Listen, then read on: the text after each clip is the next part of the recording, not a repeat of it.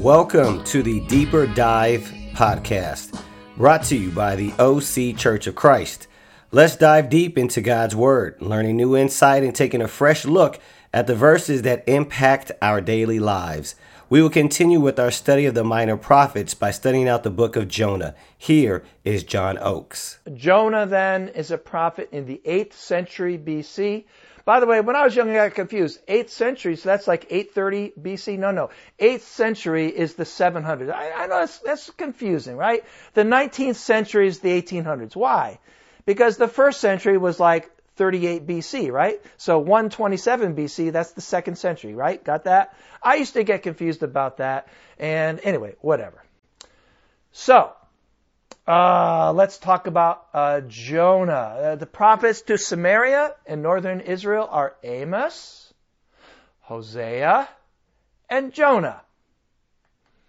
All right, Jonah, prophet to the Gentiles.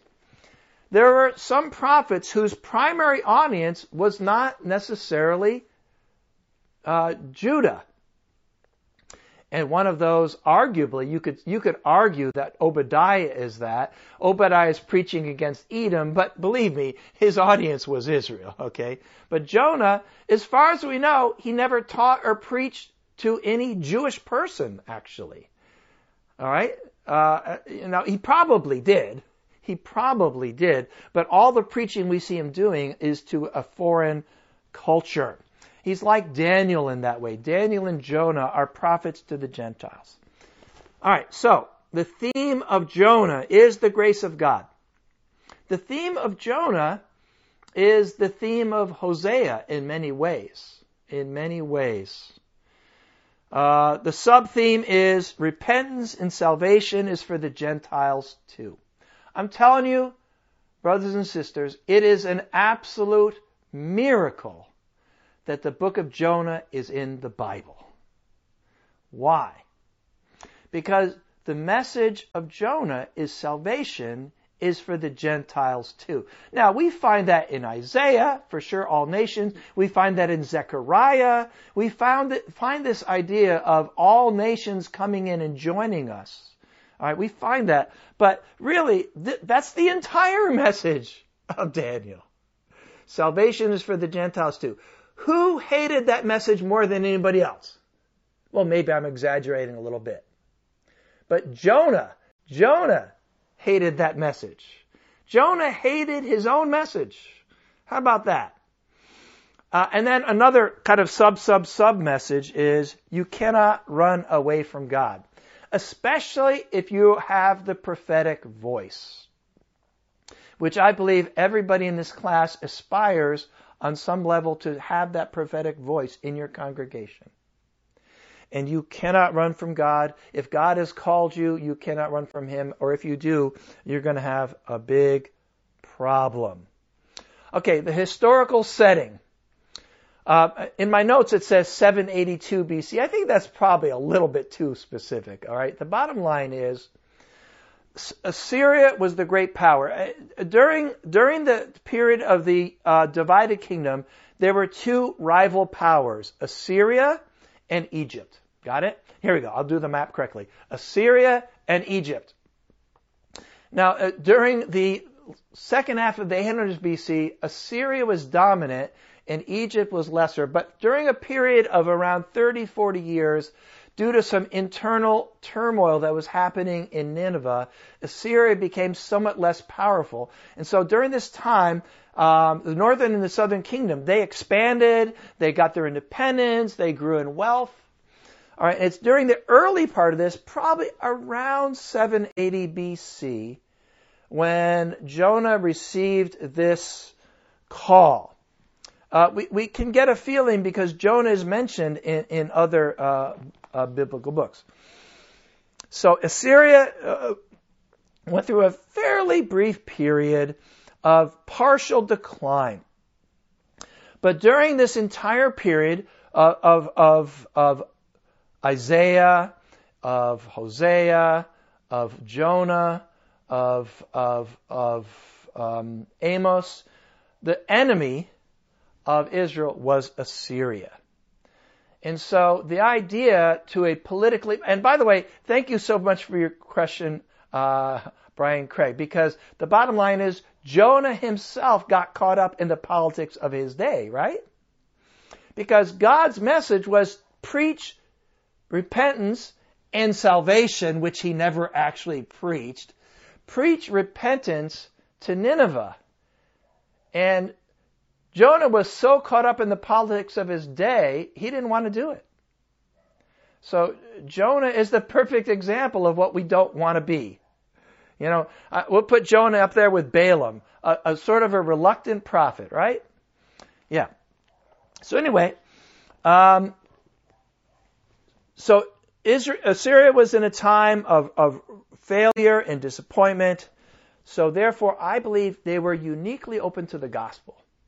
Your worst enemy, your worst enemy, I believe will have a moment when they're open to the gospel. My next door neighbor is kind of my worst enemy.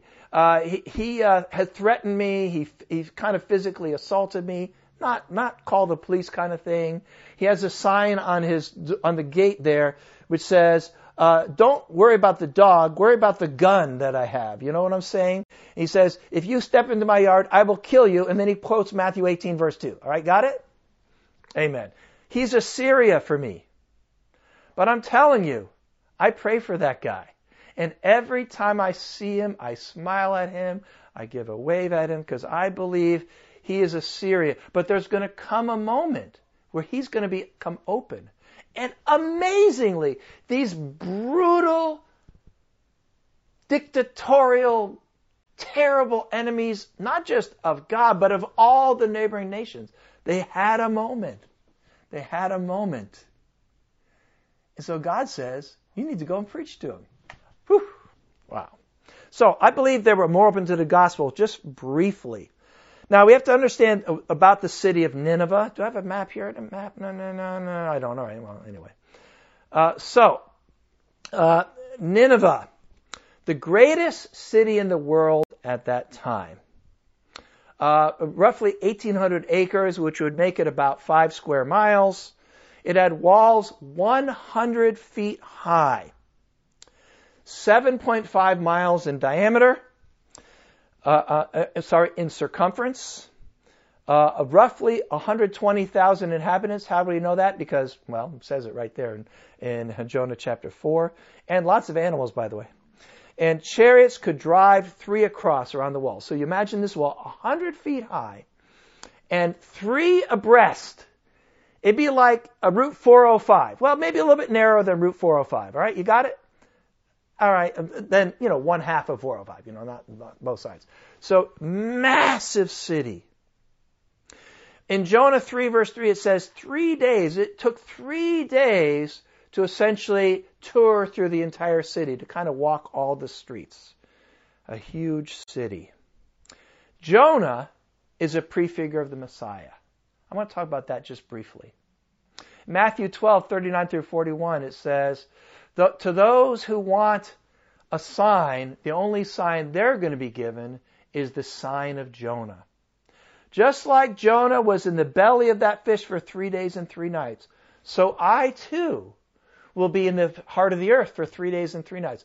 I'm going to give you my opinion right now. I believe that Jonah actually died. I believe he died. Because, you know, some people ask, well, how could Jonah stay alive inside of this fish for, for three days and three nights? Well, you know, God could do anything. God could create a little pocket of highly oxygenated air inside of a big fish. God could do, I believe it. In fact, I, you know, I, I, God could do that. I mean, God could, uh, you know, make, make children of Abraham out of stones, like John the Baptist said. But my personal opinion is that because Jonah serves as a amazing prefigure of the Messiah, I'm convinced that he actually died. And then he was raised from the dead on the third day. Can't prove it. That's just my opinion. You know, they said to Jesus, no prophet could ever come from Galilee. Guess who they forgot? They forgot Jonah, which of course they want to forget Jonah because every Jew wants to forget Jonah because his message is God's salvation is for the Gentiles too. In fact, Gath Hepher is about uh, four kilometers. It says three kilometers. That's closer to four kilometers uh, from Nazareth. It's about a you know 30 minute walk. Because you know what? Jonah is the prophet like Jesus. Think about this scenario. They're on this boat, and everyone on this boat has a death sentence. And what's the only solution? God's Messiah must die. It reminds me of the Exodus scene where the night of the Passover, death sentence on all the firstborn sons. So someone has to die. The lamb must die so that the Gentiles and the Jews can be saved. And you know what Jonah did? Jonah willingly, consciously offered his life to save the Gentiles. All right? There's a good streak in Jonah. You know, he, he, he, had, he had some issues, but when the rubber met the road, Jonah said, Kill me, and you will be saved. Hmm. Can you think of somebody else who came from right near Gath Hepher who said, Kill me so that I can save you? You know, there's a few more parallels. There's this boat rocking and just being tossed about by the waves. And what's Jonah doing? Well, can you think of another boat on the Sea of Galilee being tossed on the waves? And what's Jesus doing? He's sleeping in the bottom of the boat. And what's Jonah doing? He's taking a nap. Why? Because he trusts God, unlike the rest of us.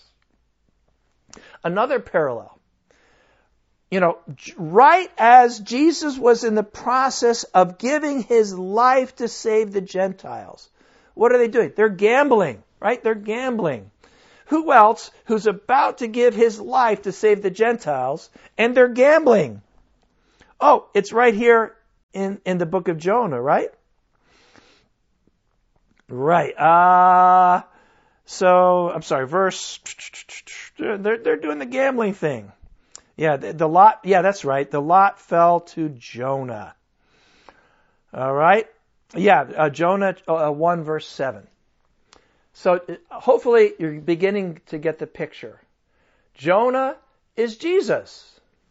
And the cool thing is, this is a real story. These things actually happened. And whoever wrote these things down had no idea. They had no idea that the Messiah would be, would die and be raised from the dead on the third day. They had no idea that he'd come from near Gath Hepher. They had no idea about the gambling, the sleeping in the boat. All this stuff is here. And Jesus does all these things. So I don't know. That's pretty cool. We haven't even begun to taught Jonah. We're, we're just uh, accidental stuff. You know what I'm saying? So, uh, the sign of Jonah, Gath Hepher, all are about to die, sleeping in a boat, gambling at his feet. Oh, by the way, yeah, I forgot. Uh, Mark 4:39. What did Jesus do? He calmed the storm. And what did Jonah do? He calmed the storm. Well, not exactly. God did. But then again, Moses gave them bread and Jesus is the bread. But did Moses really give them bread? Well, not really. God did, but he did it through Moses. And similarly, did Jonah actually calm the storm? No, God calmed the storm, but he did it through Jonah. All right. There you go. There's a map showing where Gath Hepher is, the little uh, red bubble there. And on the right, you can see where Nazareth is. And uh, Gath Hepher is, you know, like I said, uh, about a 30 minute walk from Nazareth. All right, outline of Jonah running from God, chapter 1, running to God, chapter 2, running with God, chapter 3, running ahead of God, chapter 4. I, I can't remember who I got that from. I stole it from somewhere.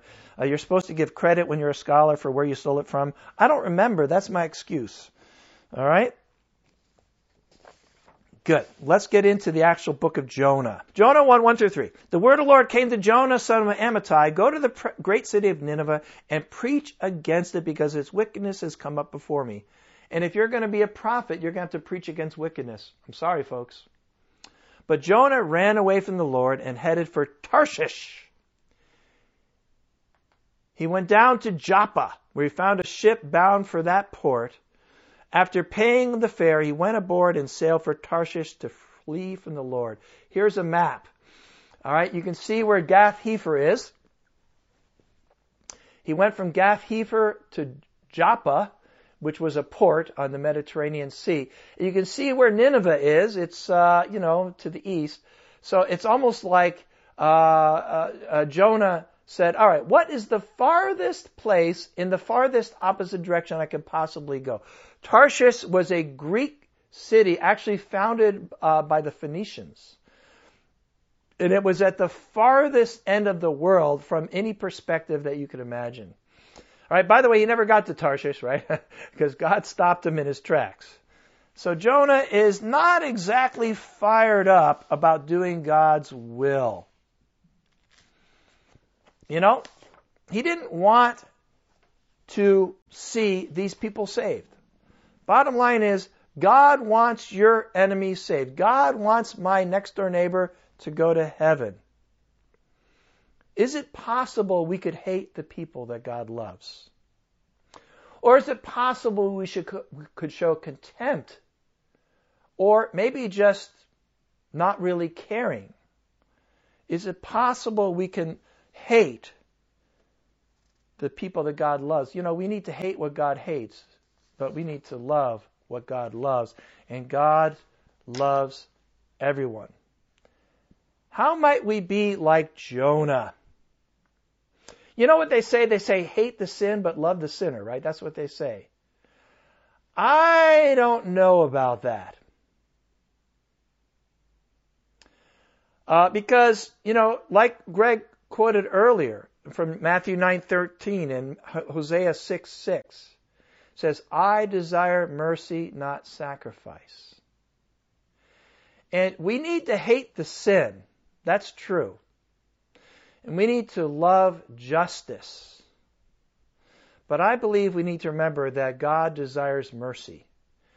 And I say we need to practice mercy. And then justice, okay? You know, like Jesus did with the woman caught in adultery. I think we need to love the sinner and love the sinner. All right? Because not that we don't hate the sin, but I'm telling you, it's just way too easy to try to find hating the sin and loving the sinner in equal balance. But Jesus says, I desire hesed. I desire mercy, not sacrifice. So I believe our primary posture should be mercy, not sacrifice. We don't ignore it. May that never be. How can you read the minor prophets and not understand the need for righteousness? All right? Absolutely. We can escape that. But mercy before sacrifice. All right? So, anyway, so Jonah's trying to flee. Jonah the prophet is trying to flee from his prophetic message. And guess what, folks? As you know, it doesn't work. so verse 4 through 17, Jonah is busted. And God says, uh-uh, you're not going to flee. I'm going to take care of that. So what did God do? If you're trying to flee the, the, the, the office that he's given you as, as a, a prophetic person, Verse 4 The Lord set a great wind on the sea, and such a violent storm arose that the ship threatened to break up. All the sailors were afraid, and each cried out to his own God. And they threw the cargo into the sea to lighten the ship. But Jonah had gone below deck, where he lay down and fell asleep, like Jesus did in the boat during that storm. How can you sleep? They said when they went down and t- found him. Get up and call on your God. Maybe he will take notice on us so that we will not perish. Just like God, the people, God's people in Egypt.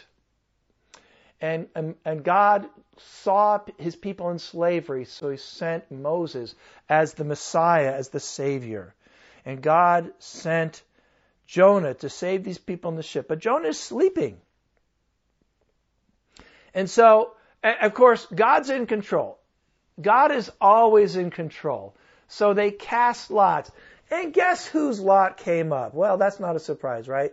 Jonah's lot came up. And I imagine Jonah saying to himself, I'm in so much trouble. I am in so much trouble.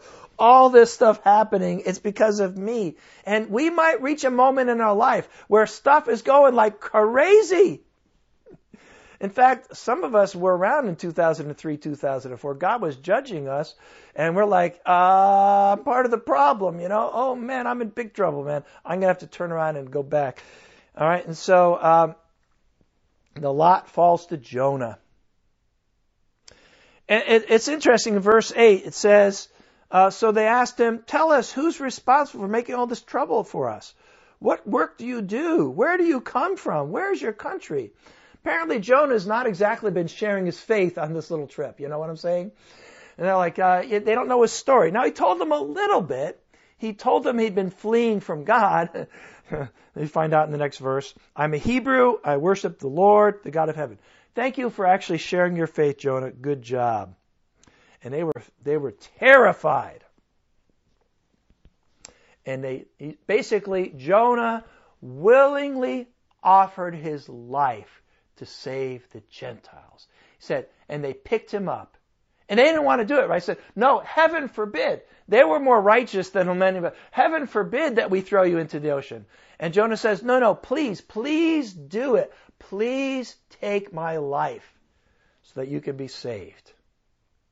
And it's like when we are baptized into Christ. Right? We were buried with him and we were raised with him. You know, 1 Peter chapter 3, you know, when we were buried in that water, suddenly salvation came to these people. If you think it's a coincidence he was thrown into the water and then they were saved, I'm telling you, you can preach baptism, uh, um, you know, out of the Old Testament. You don't need to use the New Testament for that at all. Okay, that's chapter 1. Uh, they say to him, please do not hold us accountable for what we're about to do. Uh, you have done as you pleased, a lot like us. Uh, please don't hold us accountable for the death of Jesus, but we all are accountable for the death of Jesus. Jonah chapter 2. We tend to not make, take, pay much attention to Jonah chapter 2. It's this beautiful prayer. It's interesting. Uh, verse 1, uh, verse 17 of chapter uh, chapter 1, uh, you know, the, there's the fish thing, and Jonah's in the belly of the fish for three days and three nights of chapter 2, verse 1. From inside the fish, Jonah prayed to the Lord his God. Now, I believe that literally he died inside that fish as anybody would die inside of a fish. And I believe that God raised him from the dead. Just imagine you're Jonah, like, uh, because when he was thrown into the sea, he's like, I, am dead, man. I, this, I'm dead. it's over for me. And then this massive, and he's inside of the fish is like, I am totally dead. And he passes out, right? Just passes out. He suffocates, right? And then he comes to. We were dead in our sins and the uncircumcision of our sinful nature, but God made us alive. And Jonah comes alive inside of that fish. He's like, oh, what just happened? You know what I'm saying? So, and then he decides, you know what? Maybe I need to repent. Maybe I need to, you know, go on the mission that God sent. Yeah, maybe I probably ought to get it right with God. So he prayed a be- this is one of the most beautiful prayers. This is such a beautiful prayer by Jonah. In my distress, I called to the Lord, and He answered me. From the deep in the realm of the dead, I called for help. Because you too were dead in your sins, were you not? And you listened to my cry. You hurled me into the depths, into the very heart of the seas, and the current swirled around me. All your waves and breakers swept over me. I hope my next door neighbor comes to this point sometime in the next few months where he realizes his life is completely being destroyed. The engulfing waters threatened me. The deep surrounded me. Seaweed wrapped around my head. And he, he remembers these emotions as he was dying, sinking. My life was ebbing away, verse 7. My prayer rose to you in your holy temple. If only that would happen. Those who cling to worthless idols turn away from God's love for them. I will shout in grateful praise, and I'll make sacrifice. And God spit him up on, on, onto dry land. So now Jonah, he's ready, man. He's ready to go, right? He's going to go to Nineveh. Not exactly. Not exactly. You know where he went? He went to Gath Hepher. He was settling down. Right? You know, that happens. He repented and then he kind of unrepented. I don't know if that ever happened to you. He repented in the, you know, the moment. You know, God delivered him. And, you know, when God delivers, we say, oh man, and if you'll deliver me, I will never get drunk again. I will never get drunk again. you know, I will never view pornography again. God, if you save me for this, I will never view pornography again. Well, you know what? Uh, Jonah went back to the same old thing, didn't he? All right, but chapter 3, verse 1. Then the word of the Lord came to Jonah a second time. Praise the Lord. We get a second chance. Go to the great city of Nineveh and proclaim to it the message I gave you. You know what? And Jonah went. He went to Nineveh. Not an easy travel. Jonah obeyed the word of the Lord and went to Nineveh. Now Nineveh was a very large city. We saw we already mentioned this earlier. I began going to the uh, Jay's journey into the city, proclaiming 40 more days, and Nineveh will be overthrown. 40 days represents God's patient waiting, right? 40 days is a, is a day where God waits and then he comes. Or 40 years of between 30 AD and 70 AD when God waits and then he and then the and then the day of the Lord comes. And the Ninevites believed God. A fast was proclaimed, and all of them, from the greatest to the least, put on sackcloth. Jonah was an incredible preacher. This guy with a foreign accent from the pipsqueak neighboring nation of Israel. He comes in, and did he even know how to speak the local language? How did that work? I don't know. Maybe he was speaking in tongues. I don't know. And this guy was such an incredible prophet, such an incredible preacher, that even the very king of the enemies of God's people repented. Oh, if we could preach like Jonah preached. I wish I could have heard one of those sermons. That must have been some of the most amazing sermons ever. So what did he preach? You know, it says here that he obeyed God, but I, I'm not fully convinced.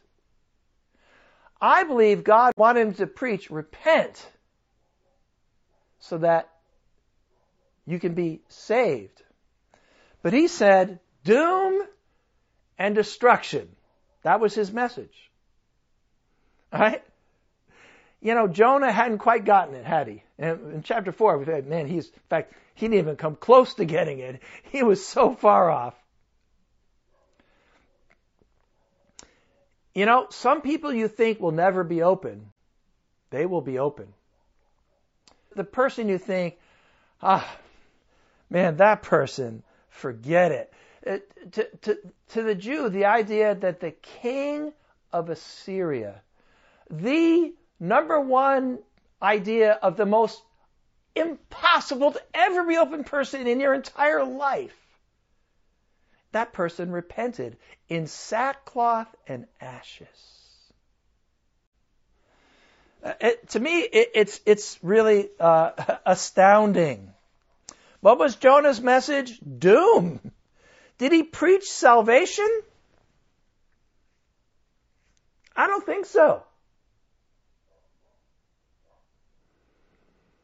You know, but God had prepared the hearts. So believe it or not, the Ninevites figured it out on their own. That, that's amazing to me. The Ninevites figured out on their own that God is a God of mercy and patience, which is mentioned later on here. They figured out the, the nature of God, even though Jonah didn't preach the full message about God. They figured, well, you know, maybe God will relent. Right? When Jonah's warning reached the king of Nineveh, he rose from his throne, he took off his royal robes, covered himself with sackcloth, sat down in the dust. And he gave this proclamation, which is really amazing. Do not let people or animals, herds or flocks taste anything. Do not let them eat or drink. But you know what? It's 12:20. I'm getting hungry too. You know, I hope we finish in the next five or ten minutes. All right. Um, let everyone call urgently on God, on Jehovah. They were calling on Jehovah.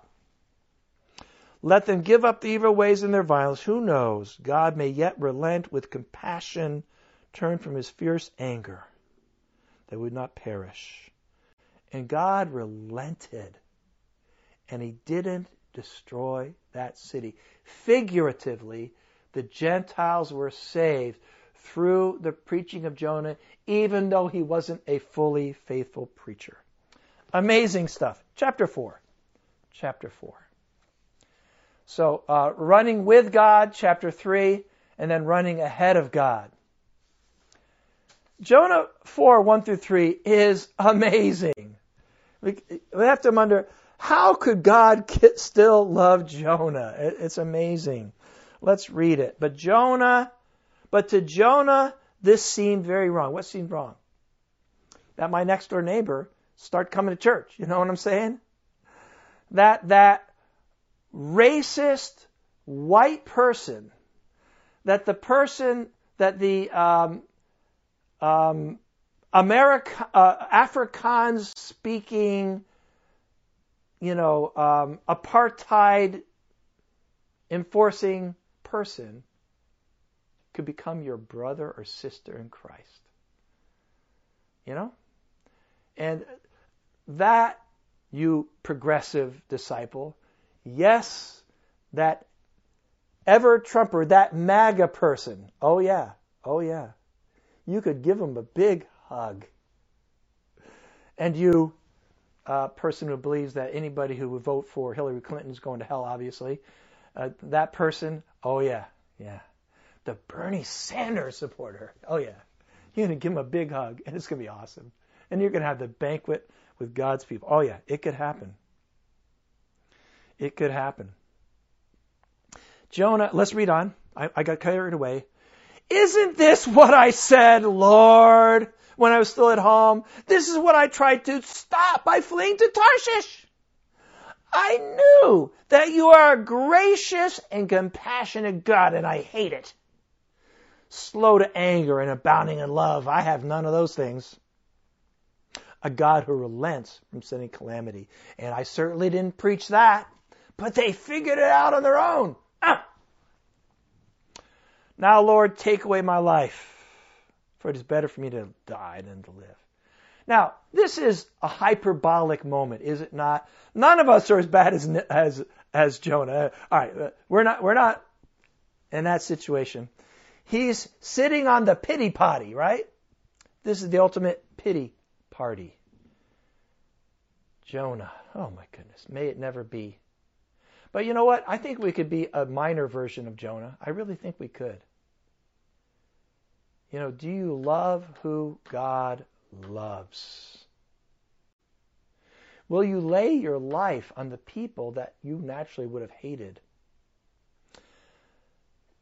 And Jonah, he's ticked off. And he's hoping, by the way, because, you know, uh, he, by the way, it's 40 days, right? So how long did he sit there waiting? I'm guessing he's waiting 40 days out there. You know, all right, it's going to happen. I just know it. I just know that God's going to bring disaster on that person because I hate the sinner. I hate the sin mean? Oh, sorry. Oh, that's right. Actually, I hate the, oh, I'm supposed to hate the sin. Oh, but I hate the sinner. Okay? But the Lord replied, Is it right for you to be angry? Jonah had gone out and sat in a place east of the city. There he made himself a shelter, sat in its shade, waited to see what would happen to the city. See, he's still hoping. he's hoping, like like the apostle did. God, bring down fire on on um, those cities. Um, you know, the the ones that Jesus said. Never mind the cities of Samaria, right? Bring down fire in the cities of Samaria. All right, then the Lord provided, uh, sorry, he made himself a shelter, sat in its shade, and waited to see what would happen. The Lord provided a leafy plant. He made it grow up over Jonah. See, the message of Jonah, of Jonah is God's love and his grace, his unfailing, unceasing love and grace, even on those of us who have thumbed our nose at him. All right, to ease his discomfort. And Jonah was happy. Thank you, God, for helping me out. We're, when we do Malachi, we're going to see uh, faith in God is not the same as faithful to God. You know, uh, that's a, that's a message of the prophets. Being having faith in God is not enough. We need to be faithful to God. We need to be faithful to His covenant. But at dawn the next day, God provided a worm which chewed the plant, so it withered. When the sun rose, God provided a scorching wind. The sun blazed over his head, so that he grew faint. He wanted to die, and he said, "It would be better for me to die than to live." And I appreciate how how, how uh, Steve pointed out he, this key passage. Are you like Jonah, more concerned with your own comfort than with the salvation of the lost? You say, "Oh, not me." Are you sure? Would you be willing to live in the part of town that nobody else would want to live in? Would you be willing to do that? Would you be willing to live in substandard housing?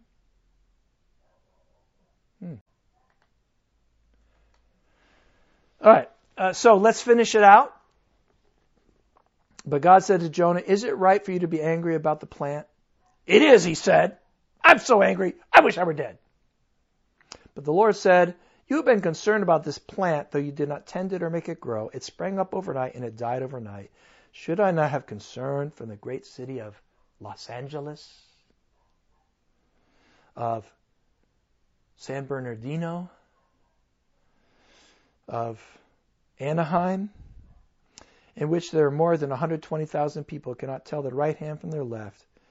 And God even cares about the animals. So that's the message of Jonah. God loves everybody. God uh, and, and Jonah again is a prefigure of the Messiah. So let's not be like Jonah. Oh no, let's not be like Jonah at all. So anyway, that ends us. Uh, I can take a couple of questions. Yeah, David. Just a quick question. Do you think the reason that Jonah didn't want to go was because they were Gentiles and he was Jewish? Was there like a prejudice maybe towards the Gentiles? Is that maybe why he didn't want to go from the beginning? Or? Right, but you understand when he finally got there, he preached judgment on them. So you know, I I I, I think what he, his biggest problem wasn't going there. He was he was a fearless person, an absolutely fearless person. I think his problem was that he thought God might save them. So yeah, you're right. I mean, he yes, his prejudice against them was totally what's in, in the thing, but it, it's it's it's not that he wasn't willing to to talk to them. It's just that he did not want to preach the message that God wanted him to preach. So he hoped that they would all go to hell. He hoped that they would all uh, that the, that Nineveh would be destroyed. Yeah. So yes, yes, but maybe a little bit. I would change that description just a little bit. Wasn't uh, Syria particularly known for their brutality, like in killing people? They were the worst of the worst. In the siege of Lachish, if you go to the British Museum, there's an entire room devoted to the bas-reliefs from Nineveh, and you can see them flaying them. So they would they would just you know take their skin off, still skinning them alive. And they did that right at the feet of the of the walls of Lachish, as as it's mentioned in, in Jeremiah. They were the most brutal people in the world. Uh, I mean, yeah. Babylon was better, Persia was much better, uh, but Assyria was the worst of the worst. Mm-hmm. And by the way, uh, 60 years from the time that Jonah uh, uh went and preached them, uh, the the the, the uh, Ninevites came and destroyed Samaria, 722 BC, under Tiglath-Pileser. Um, um, the entire northern kingdom was utterly destroyed by Assyria. So it's not like, from a political perspective, uh, Jonah didn't have a good reason to not really like these guys. He had a really good reason to not like them. Yeah. Question, John. Just to clarify, you said that uh, the story of Jonah, he disobeyed the second time after he was vomited into the land. Right. In other words, basically, inside this fish, he's there. Uh, God has told me to do this. Amen. I'm going to do it. Right? right? Um, I, I, that's how I interpret it. Yeah. He's like, you, all right, I get the message. Go into Tarshish? No. Go into Nineveh? Yes. Uh, amen. So he went, but apparently he didn't go right away, right? Apparently he went back. Now, did he go back and then the next day the call came, or was it five years from then? I don't know. And, you know, I, I, I'm, I'm reading between the lines here a little bit. But it sure seems like he went back to, the, to Israel and God came in and called him a second time. So God asked him to do a certain thing. Uh, he didn't. He got busted. He said, I'm going to repent. But then he didn't go and do that thing. Certainly not right away. So God had to call him a second time. It's pretty easy to get down on Jonah, but Jonah has some really amazing qualities. His courage is incredible. You know, give him some credit. Yeah, uh, Jay. Yeah, there's, um, there's an interesting thing, like as we're kind of reading this and, and studying it, that that just kind of jumped out at me um, that I hadn't noticed before. But um, in Jonah 4, when God is talking to him, um, it's interesting that uh, Jonah is saying to God, like, kind of just expressing how, you know, angry he is. And, and God responds, um, Is it right for you to be angry? But Jonah doesn't reply, he just leaves Right. right? And um, I feel like there's even a lesson here um, that is just um, a, a really beautiful lesson about God's love because uh, it's almost like He's drawing Jonah out at the end here. Yes. He that Jonah can't really um, address the issue directly when he asks.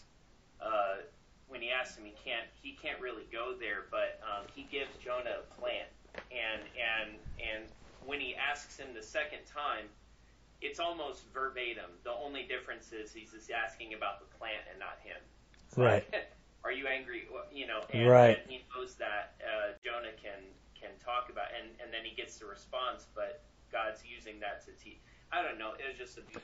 I love that. And, and, and notice he doesn't say, it's not right for you to be angry. He asks them, is it right for you to be angry? And I think in our counseling sessions, asking questions instead of making accusations is almost always the right thing to do. Uh, let the person answer the question for themselves instead of accusing them. Yeah. By the way, uh, did Jonah ultimately repent? My answer is yes. I mean, we have the book of Jonah, right? Okay. I, I don't know that for a fact, but I, I assume he did. I assume he finally got it. Uh, but he's humble enough to not mention that and to give himself credit for having turned it around. But my my opinion is, yeah, he did, because well, we got the book of Jonah. Oh, go ahead. Somebody else. Yeah, I think well, one that's that's interesting, and, and but I think even the possibility that he did not is even more intriguing. Yeah. Okay. It proves God to be again the central figure of the story, because even for God to use a man who still did, he uses him, who then decides to not repent, shows again God's power and Yeah. God's ability to work through people, and uh, again God accomplishing his goals there. And so to me, you know, whether he repents, I hope he did. but even Yeah. if he did, to even, in fact, I maybe even more made that God. That God's Yeah. like, I'm still going to work through you. I'm still using you. Yeah. Even you stayed stubborn. And, and he still had an opportunity uh, to respond uh, to God's grace for himself and for others. So Right. it, it's pretty fascinating uh, to even think, which I've never thought about really at that level. So that, that was that's interesting to me. Yeah, if you use the example of Balaam, uh, if Jonah is a Balaam, uh, uh, Balaam did deliver the prophecy. He was faithful in that way, but the evidence is no, he actually didn't make it in the end. Balaam is one of the few prophets that we know essentially did not make it. So that that leaves open the possibility that you're right. We just don't know. As far as I know, we don't know. Thank you for listening to Deeper Dive by the OC Church of Christ. If you want to get connected to us or want to donate to the program, go to our website, occhurchofchrist.com, or contact us through social media at the OC Church. Join us next time for our next Deeper Dive.